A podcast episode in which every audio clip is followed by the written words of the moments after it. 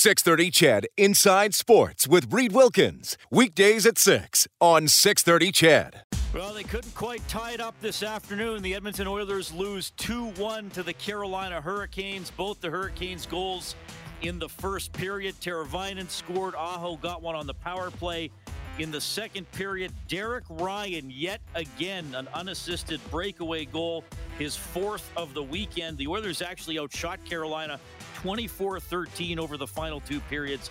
But yeah, they just could not get the equalizer, and they take the loss to drop to 29 21 and 3 on the season. The Hurricanes have won five straight. Excellent team. 37, 11, and 4. Hope you're having a great Sunday. We're in the Friesen Brothers Broadcast Center along with Rob Brown. I'm Reid Wilkins for Heartland Ford Overtime Open Line.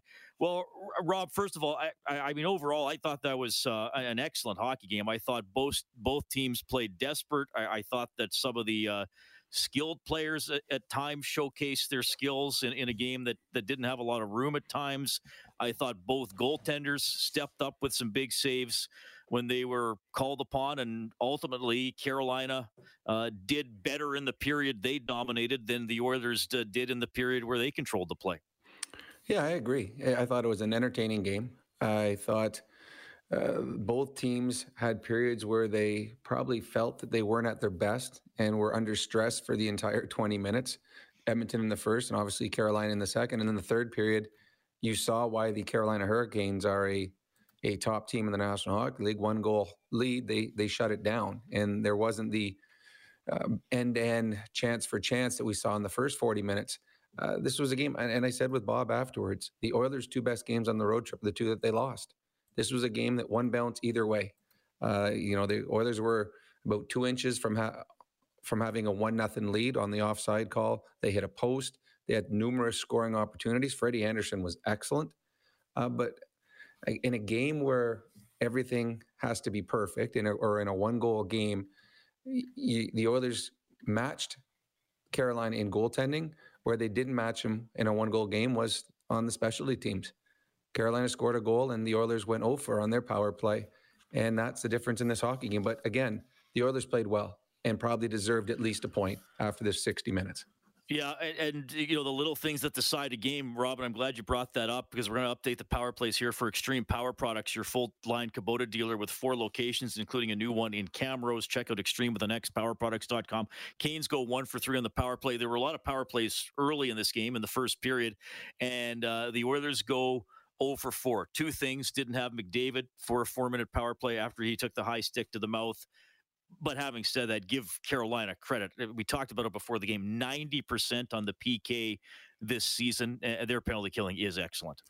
It is excellent. No, you're right. No McDavid for the four minute power play or the four on three, because they had a four on three for about a minute as well before the, the, the four minute kicked in. Uh, but Carolina, this, this is how good this team is. Their penalty killing is the best in the National Hockey League. They're a top five power play team. And I went through their stats before the game. They have zero players on their team that are minus in the plus minus, which means they're pretty good five on five. The Oilers have 12 players that are minus, Carolina zero. But the penalty killing, as you go further in the season and then you get into the playoffs, five on five is so tight and teams struggle to go score. And you get in one goal games, you need your power play to score for you, or you need a big kill. Well, Carolina's got both of those things, and they got great goaltending. The penalty killing for Carolina t- tonight was, or this afternoon was excellent. It was aggressive. It uh, it took away the time and space of, of the Oilers' star players and didn't give them a whole lot. So the Carolina Hurricanes penalty killing to me was the difference in this game. The four on three and the four minute penalty that they killed off in the first period, it set the tone for the rest of the game. Okay, Hurricanes win 2 1. Here's Oilers head coach Jay Woodcroft. Jay, uh, we just talked to Zach, and he ultimately boiled this down to a special teams battle. How disappointing is it to go 0 for 4 on the power play today? Yeah, um, not ideal. Uh, we had a couple looks. Um, it didn't go in for us tonight. Credit the other team; they're one of the best kills in in the National Hockey League. Um, but we didn't find a way on our power play, and our penalty kill gave one up. Uh, and I think that's an area that we can continue to clean up. There was a mistake here or there, and that led uh, to their goal. Um, but we can be better for sure. And when you're playing a game against a team as uh, talented as this team, as hardworking as the Carolina Hurricanes, those are the the small moments within the game that you have to find a way to win. And and tonight we didn't, but. That said, um, I thought our compete was off the charts. I thought they pushed us, we pushed them. It was a heck of a hockey game. There's lots of good in it. Yeah, a lot of pushback, uh, but disappointing first period, down two nothing, outshot 16 to six. Seemed like you guys got momentum after that no goal call, uh, but ultimately just too many mistakes in the first. Well, yeah, I, th- I, think a few things happened in that first period. Number one, we had a goal called back. Uh, I thought we had a pretty decent start in the first five minutes. We did some things breakout wise that allowed us to play with a little bit of pace and and negate uh, one of the best forechecking teams in the league. Uh, we scored a goal, got called back on an offside. That's an unfortunate thing that happened. Um, I thought we got the four minute power play, and our captain and leader wasn't on the ice for that, and that affects things. Um, and in the end, there were a few mistakes that we made uh, that ended up in the back of our net, and we can clean those up. As I said, that's those are growth moments for us as we move forward. But like I said, uh, I believe that there's a lot of good in that game. Uh, our team uh, showed me a lot in this this game in a tough environment in a back-to-back situation. So um, we're going to go through that game and try and clean some of the things up that need to get cleaned up, and we're going to accentuate the good things that we did.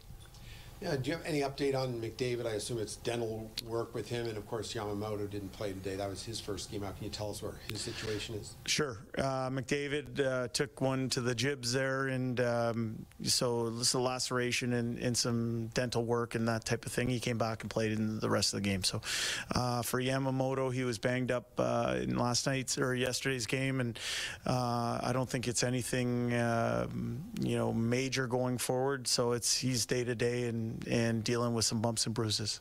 Jay, one and two against the three best teams in the Eastern Conference. How did you evaluate your team's performance despite the record? Mm-hmm. Well, I thought uh, we had a chance to win every game that we've played on this road trip. And uh, um, for me, the competitiveness of our team has impressed me through this first three games. Um, the level of opponent uh, has been excellent, and each one of those opponents brought or presented different issues uh, for us as we went into that game. And uh, I thought we tried to do some things through the first three games um, that I saw positive responses with our team. Uh, we had the chance to win each one of those games, and um, you know what? Just like we don't over, over to get overly get high after a win. We're not going to um, do anything more than process this game. Uh, we're going to work on some things in practice, and we're going to get ready for a very game Philadelphia Flyers team on Tuesday. Last question for me, Jay. When you go up against quality teams like this, you're known as a detail-oriented guy. Do, does this really hone in on how fine detail and how fine-tuned your team has to be because the margin for error is so small against yeah and I, and I would say there were moments in this game that maybe didn't go uh, the way we wanted them to, but there were a lot of really good moments and a lot of really good details in our game. So I, I would I would go there first. Is there things that we can uh, get better at? Yes, there are, um, but we're going to stick with it. We're going to keep growing our game, and um, look forward to Tuesday night.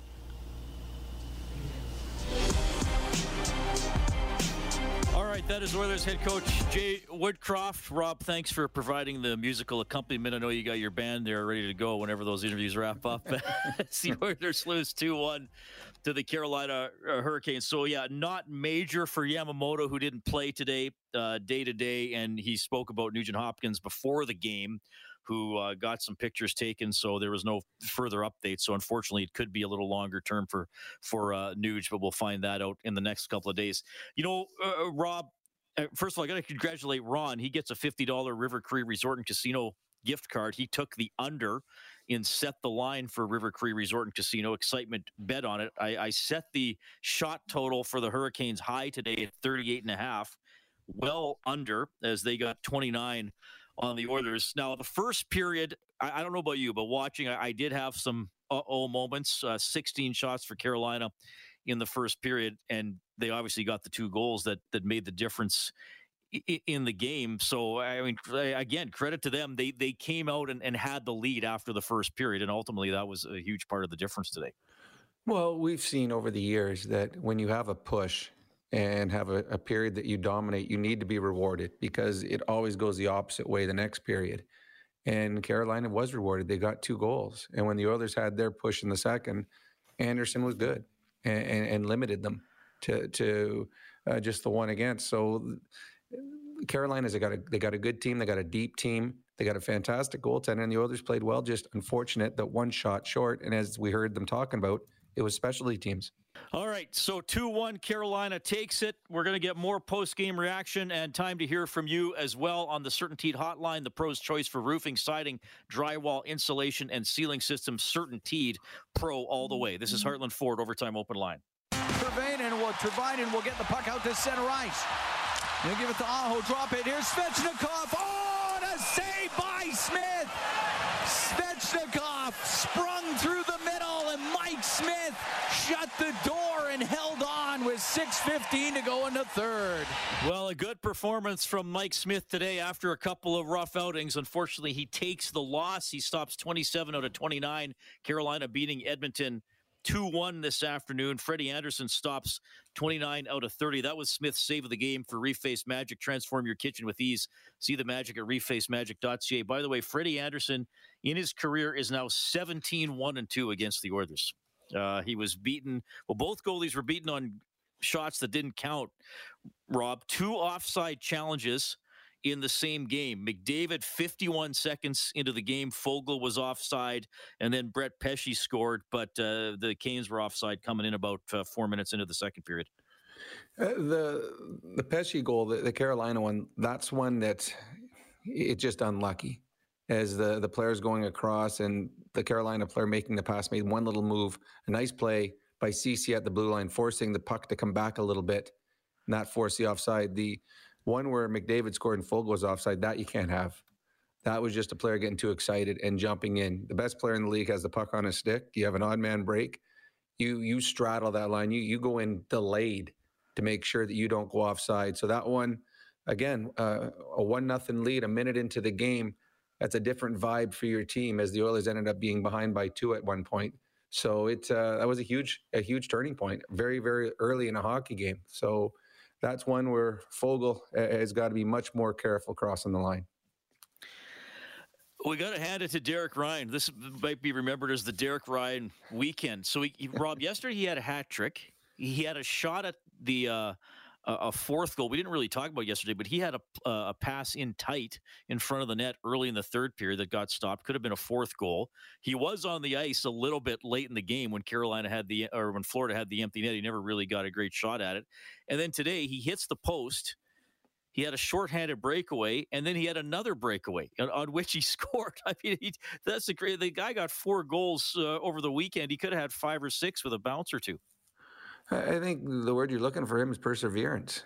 I mean, throughout his career, he has persevered from where he's come to, to where he is now, but also this season. He's been a guy that the beginning of the season, they signed him to be, I would think, their fourth line center. He was bumped up early and had a nice start to the season with Kassian and Foegele. And then things went sideways, and he found himself glued to the bench. He found himself press box. He found himself getting six minutes a night.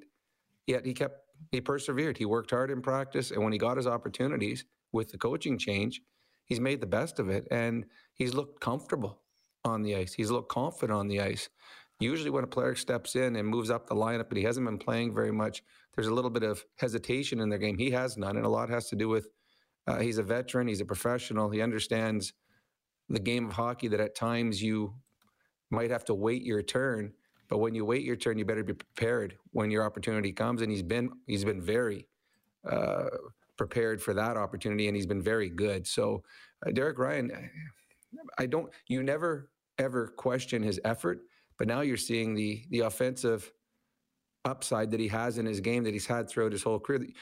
There's a lot of players that play in the National Hockey League that are third line players, fourth line players, penalty killers that at one point in their life, whether it be junior or college, they were offensive uh, juggernauts. They, they were great offensively, but where they've been in the National Hockey League, maybe that team has no space in that spot. Benson's another example.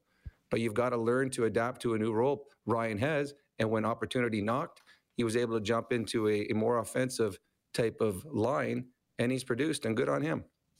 Thanks to Derek Ryan's goal, James H. Brown and Associates, unrivaled experience, unrivaled commitment, unrivaled results, giving $100 to 630 Ched Santa's Anonymous. They give 100 bucks every time the Oilers score. So uh, Woodcroft mentioned McDavid you know, some damage to his teeth, needed a little dental work. So he missed the last 14 20 of the first period, right back out there for the second period. Now, Rob, Rob I know you uh, were an incredibly durable player and rarely, if ever, needed assistance from any, any sort of medical staff. But uh, t- take us behind the scenes if, if you can. And, and look, I should you know, we don't know exactly what happened with with McDavid, but if a player has some sort of a mouth injury, tooth a tooth knocked out, what happens behind the scenes, and how how quickly does that all have to happen happen to get him back into the game? I mean, a lot of us when we go to the dentist for something, we take the day off, right? like we're not thinking like, oh no, I'll be back at work in forty minutes. Well, we try to take full advantage. I fight with my hockey academy. I'll take a week off if I lose a tooth. Um, first thing you do whenever anything comes up near your mouth, uh, whether it's a stick or a puck or an elbow, first thing you do is you rub your your tongue along your teeth just to see if they're still there, and if there's any chips out of them or any broken pieces. Then, if you feel it, then the first thing that goes through your your mind is a nasty word that you say very loudly because you're like, "Oh, I know what's going to happen now." Then you go in. There's always a dentist. Um, either the the opposition team usually has a dentist there. They come in and take a look at it, and then they do whatever dental work they knew in at the arena. Uh, I've, as I said at the end of the first, I expected McDavid to come back simply because uh, this is common. Hockey, I don't know many hockey players that have all their teeth.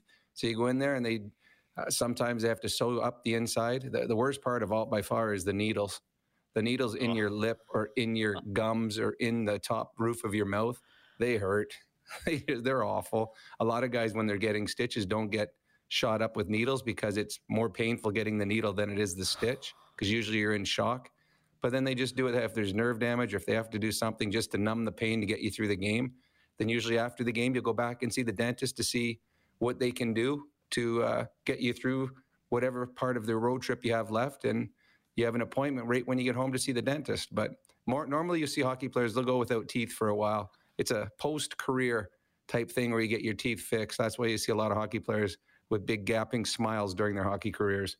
Well, it's uh, funny. Uh, the the show Tim and Friends uh, put out some video during the first period of McDavid holding his mouth, saying something like McDavid needs a dentist, something along, along those lines. And former Oilers defenseman Craig Muni posted in reaction to that a picture of himself lifting the Stanley Cup when he played with this huge smile and you know, basically his top row, he has hardly any teeth at all. so, yeah, no, as I said, I've got I got a number of pictures from different Christmases during my career where I'm smiling and there's a tooth missing. So, do you even uh, know how many teeth you lost? Yeah, I know. I've I've lost. Well, I've got about seven or eight that have got breaks and like chips off them, but I've lost two main ones. My two two of the front teeth are are gone. One was with a skate. My first oh. ever lost tooth was in practice. We were playing baseball on the ice with sticks and pucks, and I dove into home plate and ran into a guy's skate, knocked my tooth out, and the second one was a face off the guy stick him up and knocked another tooth out. So, so wait a minute, you're, it sucks. The, you lost you lost a tooth playing a fun game in practice. Yep. That's not supposed yep. to Oh yeah, I, was in I was in Kalamazoo. I was in the minors. Had actually Ken Hitchcock Hitch drove me to the dentist to get my uh, tooth fixed. One of the teeth that I lost, I think I ended up going to the to the dentist. I think it was like 38 or 40 times by the time they put an implant in and, and gave me a new tooth. It's it's not a short process. It is a long, long process that you go through. Uh, and it just sucks. But the worst part by far, and he'll, and this is what Connor McDavid is going to see, see, for the next few days, trying to eat food. It, it sucks. Like it, you have to eat the blandest food ever because you're going to have cankers and cuts in there, and then it just stings. It is not fun. That's the the one thing that I, when I retired from hockey, one of my favorite things was not having to have cankers for weeks on end from all the elbows and shoulders I took to the face because cankers suck, and you usually get lots of them when you get uh, when you lose a tooth or when there's cuts inside your mouth. Oh man. Okay. Well, there you go, kids. Playing in the NHL is a great job. You just uh, wear, your mouth guard, kids. Wear your mouth guard. Wear, wear your mouth guard. Well. No, did you wear a mouth? Guard? Because we see a lot No. of players today. They have a mouth guard. Um, Well, do, don't you have to wear a mouth guard in the NHL now? Is it a rule Well, or no? yeah, right. But what I'm saying is, you, you, you see how it's often not. Well, they chew the on proper It- position. yeah, exactly. It's more or less just a stress piece they wear in their mouth so they can chew on something while they're standing waiting for a face up. No, I never. I didn't like them. Now they're probably better than they were when I played, but I didn't like the feel of them, so I never ever wore a, a mouthpiece when I played. okay. It was hard to talk Well- and yell at the other players and yell at the ref and stuff. there you go. Oilers come up a bit short today in Carolina. Derek Ryan, the only goal of the game, 2 1. Hurricanes is the final. Uh, let's go back to the rink here, and it is Zach Hyman. Zach, a tightly contested affair, but uh, coming out on the wrong side. How did you see that one unfold? Yeah, I mean, I think we uh, lost special teams battle there and won one game at even strength. Thought we were pushing, just ran out of time there at the end. Um, but you know, competitive game. They're a really good team, and and we showed up, just uh, fell short. One of the best power plays in the league, and often it's come through in big moments. How disappointing is it to go 0 for, 0 for 4? Yeah, it's not fun. I mean, I think that they got a good penalty kill, obviously, but we're, we're a confident power play and we're a really good power play. Uh, you know, just one of those nights, couldn't get it set, set up, couldn't get it going. But, uh, you know, I thought our 5 and 5 game was really, really strong. Three games against three top teams in the Eastern Conference. Does this really identify how important the small details are? When you look at these games, the details are what either won you the game or lost you the game, especially a, a game against uh, Carolina tonight. For sure. I mean, I think that uh, you know it's it's encouraging for our group to go you know play this these three games just back to back for us against three really good teams, and and you know we came away with one of the three, wanted more, but I thought we played well in, in all those games, and uh, you know, and later on when it gets down to the nitty gritty in the playoffs and, and whatnot. Games are tight, teams are good, and, and this is a big learning experience for us, and, and we'll be better moving forward. Uh, how disappointed were you guys with the start? Uh, obviously, being heavily outshot in the first period, down two nothing. Was it just too much to overcome? Yeah, it was tough. I thought, you know, we, we scored the first one, but it was offside, obviously. It's just, uh, which is unfortunate. But uh, no, I mean, you don't want to go down two nothing. But uh, I thought our group battled back. You know, I thought we we, we, uh, you know, there's two things you can do. You can either lay over and, and let them run over you, or you can battle back and, and play hard. And I thought we did that, and we ended up getting one, but just fell short.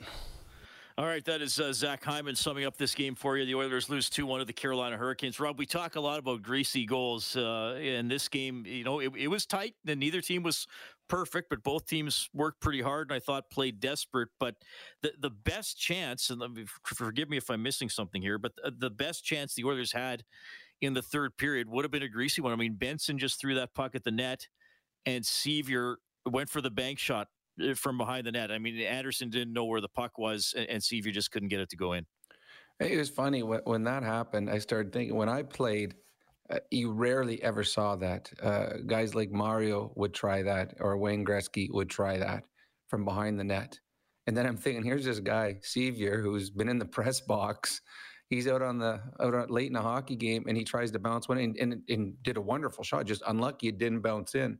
That's the difference of the skill level nowadays from when I played. Is guys didn't even think to do that unless you were the elite of the elite uh, it's a smart play. It, any bad angle shot is a smart play. And there was another one today where I can't remember. Someone came down the side. I think it was Hyman and threw it at the, the net and hit the goalie and bounced right out in front. And the Oilers just missed the rebound. But again, you can't control it properly as a goaltender if it comes from a bad angle. You just simply because you're not set up properly, you're not set up the correct way. Because at that point, you're just trying to block the shot. Uh, the Oilers, uh, they tried getting greasy ones. They threw pucks on net. And I like what Zach Hyman said. We just ran out of time, and I think that was it. They they were pushing, but uh, Freddie Andersen was good, and the Carolina Hurricanes did a nice job of keeping everything to the outside in the third period. It was a little, uh, probably both coaches were a little disappointed at times during the first 40 minutes of defensive place. There were some lapses, but in the third period, both teams played a much smarter third period, and Carolina was able to squeak home and squeak home a one goal victory. Actually, Hyman had that good chance in the third where he uh, his power game down low. He walked Oh. in front and flipped that backhand, and and it went off Andersen's arm. He's he's Reid. He's as good as anyone I've seen at taking the puck from behind the net and put it into a goal scoring situ- situation as quick as he does. He turns either way. He can do it on either side. And a, big part of it is his strength. Most players, if I was to try to do what he does, where I take the puck and come right out in front, I would get hammered and you'd go flying. But his his sense of balance, his strength on his skates, uh, he, he can absorb someone hitting him and still make the play on net. Uh, it is a talent that he has, and it create even if he doesn't score, he's now brought the puck into the blue paint, and now it's just whack a mole. Everyone's trying to hit the puck and put it past the goaltender, and there's confusion. So uh, again, Hyman didn't score tonight, but I thought Hyman had a very strong game again.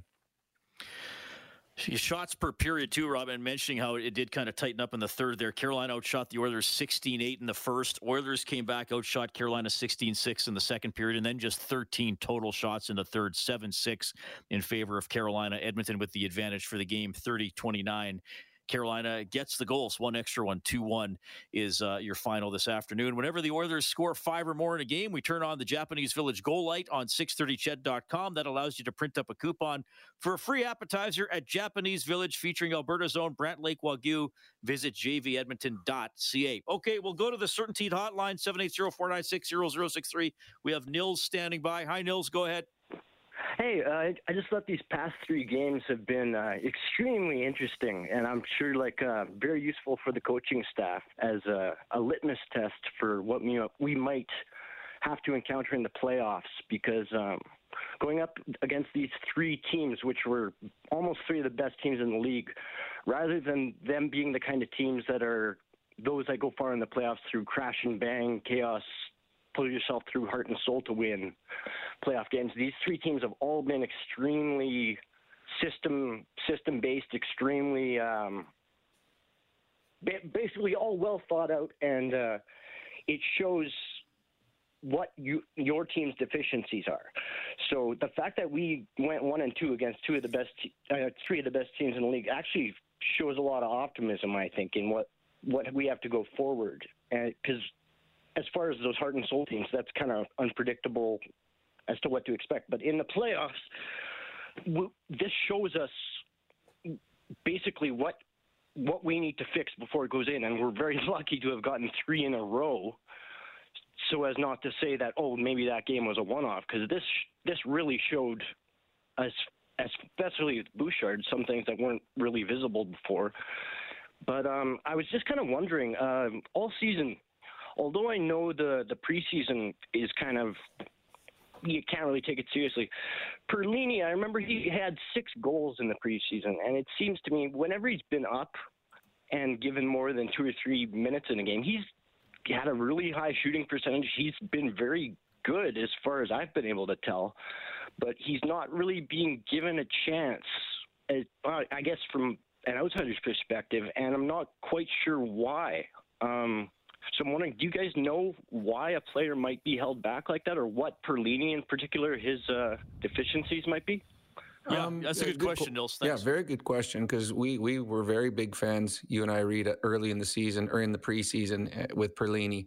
Uh, when the Oilers are fully healthy, I don't think Perlini is good enough to be in their top nine, and he would be probably their 11th, 12th, 13th forward, somewhere along that line, if they're fully healthy when they have run into a bunch of injuries like they have right now, I do believe that there could be a spot for him. The problem for Perlini now, and this happens on every team in the history of the National Hockey League, it goes by who knows you.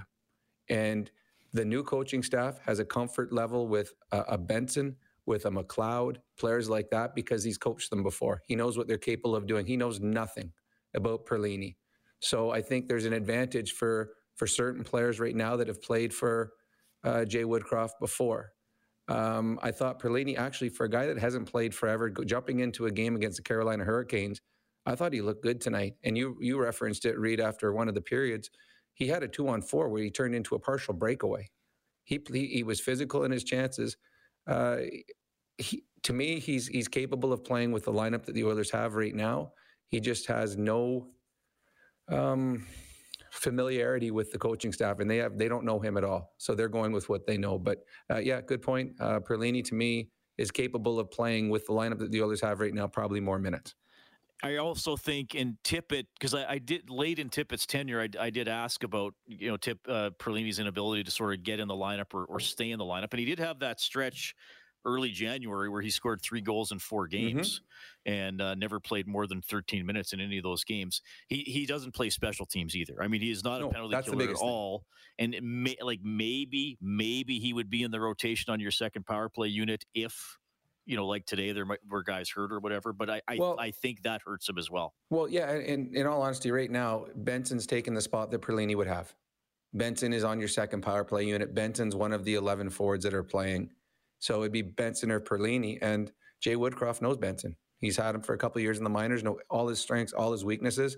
And it's easier to play someone that you know than to put an unknown out there. So it's not fair.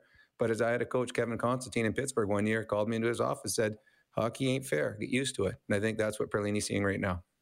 Okay, Oilers fall 2 1 to the Carolina Hurricanes. You're also going to hear from Cody Ceci. This is Heartland Ford, Overtime Open Line. Let's update the Edmonton Trailer scoreboard. Looking for parts, service, rentals, or new and used semi trailers, head to EdmontonTrailer.com. So, right here on 630 Ched, the Oilers lose 2 1 in Carolina. Dallas wins 4 2 over Buffalo. The Blues lead Chicago 3 0 after two. Jets and Coyotes tied 2 2 after the first. Some other games coming up later, Rob. So the Dallas game affects uh, the Oilers the most, that 4 2 win over Buffalo. So that gets Dallas to 61 points, same amount of points that the Oilers have. Uh, Dallas does have the tiebreaker because they've played one less game, so they have the uh, points percentage. But but again, it's starting to to space out a little bit.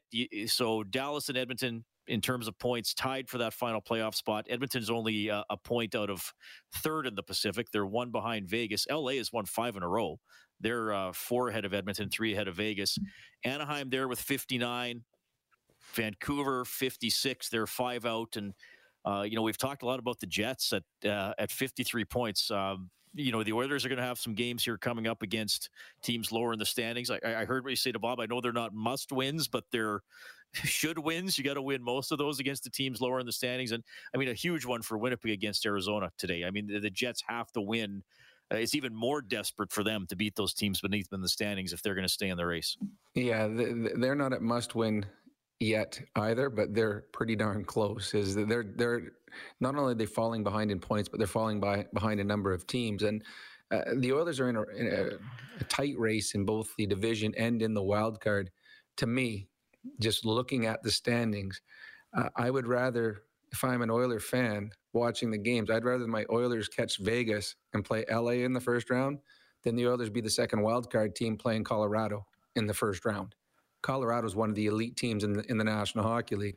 You may have to play them eventually if you're going to want to run to the Stanley Cup, but I'd rather not see them in the first round. So important games coming up. The, the team that's surprising though is the LA Kings.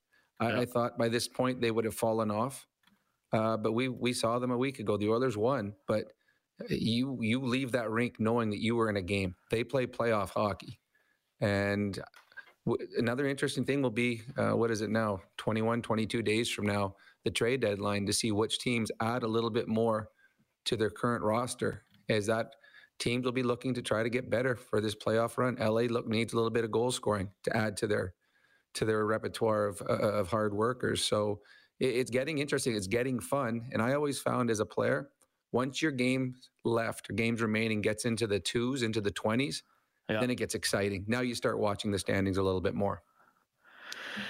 And the Oilers still play the Avalanche three times. They haven't played them this year. So talk about benchmark games like these three were. Th- those are going to be some as well because uh, Colorado having uh, having an awesome season. Oilers lose 2 1 today to the Carolina Hurricanes. Derek Ryan, the only goal unassisted, his eighth of the season, his fourth of the weekend. Uh, really good performance in net by Mike Smith. He stops 27 out of 29, but has to take the uh, the loss this evening. And, and again, Rob, I, I think that's to me, we, we, placed a lot of kind of, we, well, we kind of grouped these three game, games together, even though it's a five game road trip because it was teams two through four in the standings. The Oilers' worst game of these three was the one they won.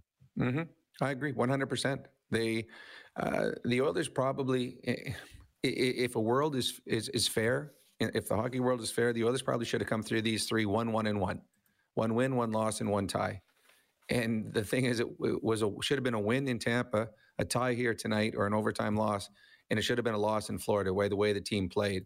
But what the positives you take out of it, two of the three games, the Oilers were very good in against very, very good uh, opponents. So I think you feel happy, excited uh, about that if you're an Oiler fan. The one thing that you don't want is uh, there was so much made of this three game set by media, by fans, and certainly uh, I would imagine by the coaching staff and the players. You don't want to have a letdown when you play against Philadelphia and Chicago to finish this trip.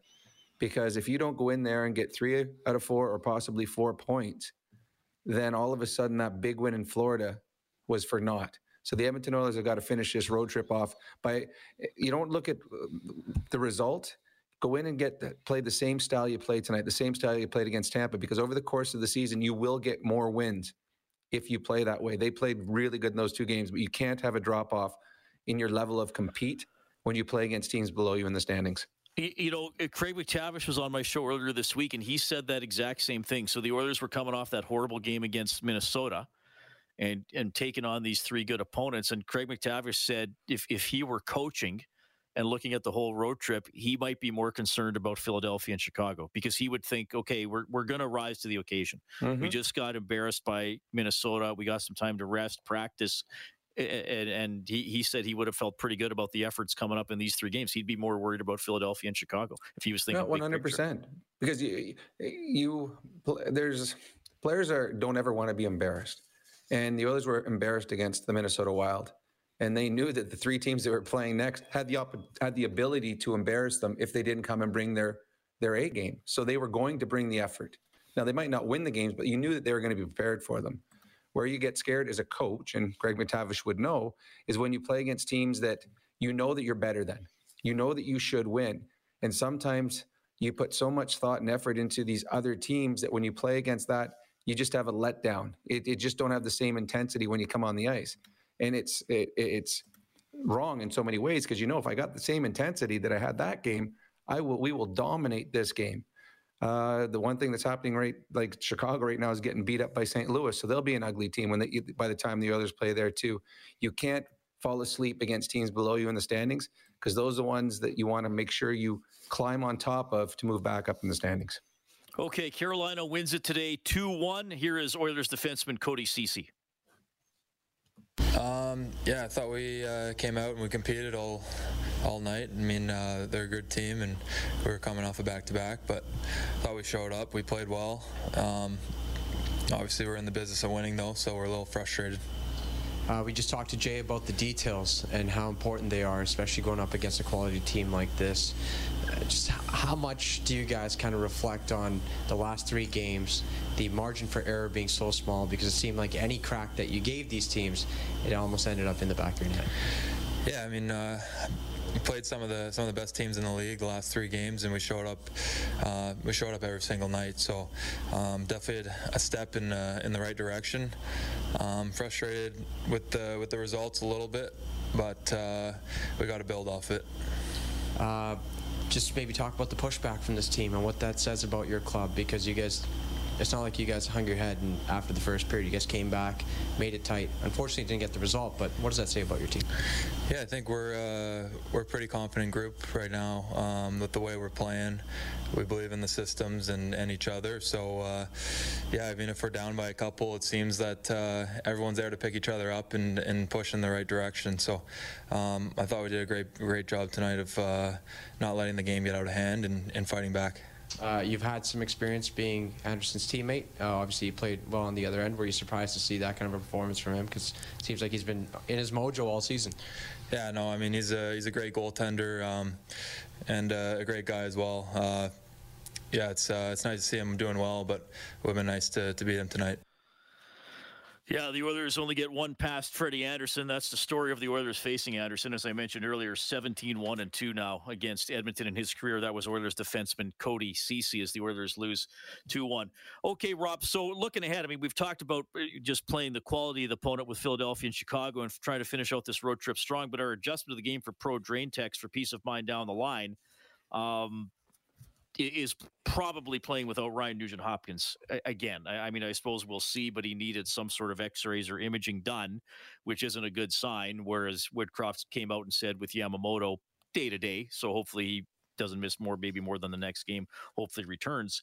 Uh, but with Nuge, that's a bigger problem because they've been playing the three centers with generally with success, and that that is a huge guy taken out of both special teams if he's unable to go for a while. Well, it is because he plays 20 minutes a night and he plays important minutes. Um, the Oilers have felt very comfortable over the last little while with throwing three different lines out there at any point. They they felt safe when their third line was out there if it was a face off in their own zone against the other team's best players because they had Nuge out there. Uh, Nuge, if he, I, I, believe that he and Hyman are the two best penalty killers when they're together. And on the power play, obviously, he's been part of the top power play in the league for the last number of years. Uh, so there is a lot of different things he touches. So you got one player isn't going to fill that spot. Someone's going to do his power play time. Someone's going to have to step in in the penalty kill. Then obviously they need someone to, as a centerman on the third line. The team is not as good with RNH out of the lineup, but in a short spurt, hopefully, it's only a short spurt that he's gone. That you find guys that can step up, but it's going to have to be a number of guys. And I don't know if they they dip into what they have in the minor system to come up as someone's probably going to have to come up because you only have 11 guys now up front. If someone steps awkwardly off a, a curb on their way to the rink, they don't have another player that can fill that spot. So I imagine someone's coming up from the minors, and then there's going to be opportunities for different players in different roles to show what they're capable of doing in case something down the road happens. They want to be the first guy put in that role again. Well, uh, like we mentioned before the game, that was a crazy. There was not a healthy scratch for the Oilers today. if, if you, you were healthy, yeah, you were in the game. Well, the thing that in, in a normal world, you can't go to a on a road trip with the exact same amount of players. You just can't in a normal world. And this is still a COVID world. So there's still a few guys on the Oilers that I don't believe had COVID yet. So there's a possibility someone could get sick, someone could get hit, hit in the morning skate, with a puck. There's so many reasons why you need extra players. So I would imagine uh, tomorrow or tonight there'll be some transactions coming across where the Edmonton Oilers bring up uh, one or two players depending on what Yamamoto's status is. And Bob said before the game he thinks Duncan Keith will play Thursday in Chicago. That would be his return there. Now they may not have to send a defenseman down if they don't have enough. Uh, uh, if, if they have no, but I, I, would think you'd want to forward but, up here anyways, just because right. if someone gets hurt in the morning skate or someone comes down with the flu, uh, you don't want to go with ten forwards and eight D. You want to have someone else that's capable of playing up front because as we saw tonight, when you start the game with eleven, someone goes out to get some teeth fixed. Now you're down to ten. So very quickly you start looking uh, you start having to switch everything around. And we saw, I think, just about every line combination possible tonight. So I imagine even if Duncan Keith comes back, there may be a forward coming up. Rob, enjoy the rest of your Sunday, man. You too. Take care. Our next game broadcast is Tuesday. Oilers at Flyers, 3:30 face-off show game at five here on 6:30. CHED Bob Stauffer will have Oilers now from noon to two tomorrow. I'll have Inside Sports from six to eight. Get more on this game on 630ched.com or globalnews.ca. Carolina two, Edmonton one is your final. Thanks to our studio producer Angie Quinnell. We've been in the Friesen Brothers Broadcast Center on behalf of Rob Brown. I'm Reid Wilkins. Thanks to, for listening to Heartland Ford Overtime Open Line. Take care. 630 Ched Inside Sports with Reid Wilkins. Weekdays at 6 on 630 CHED.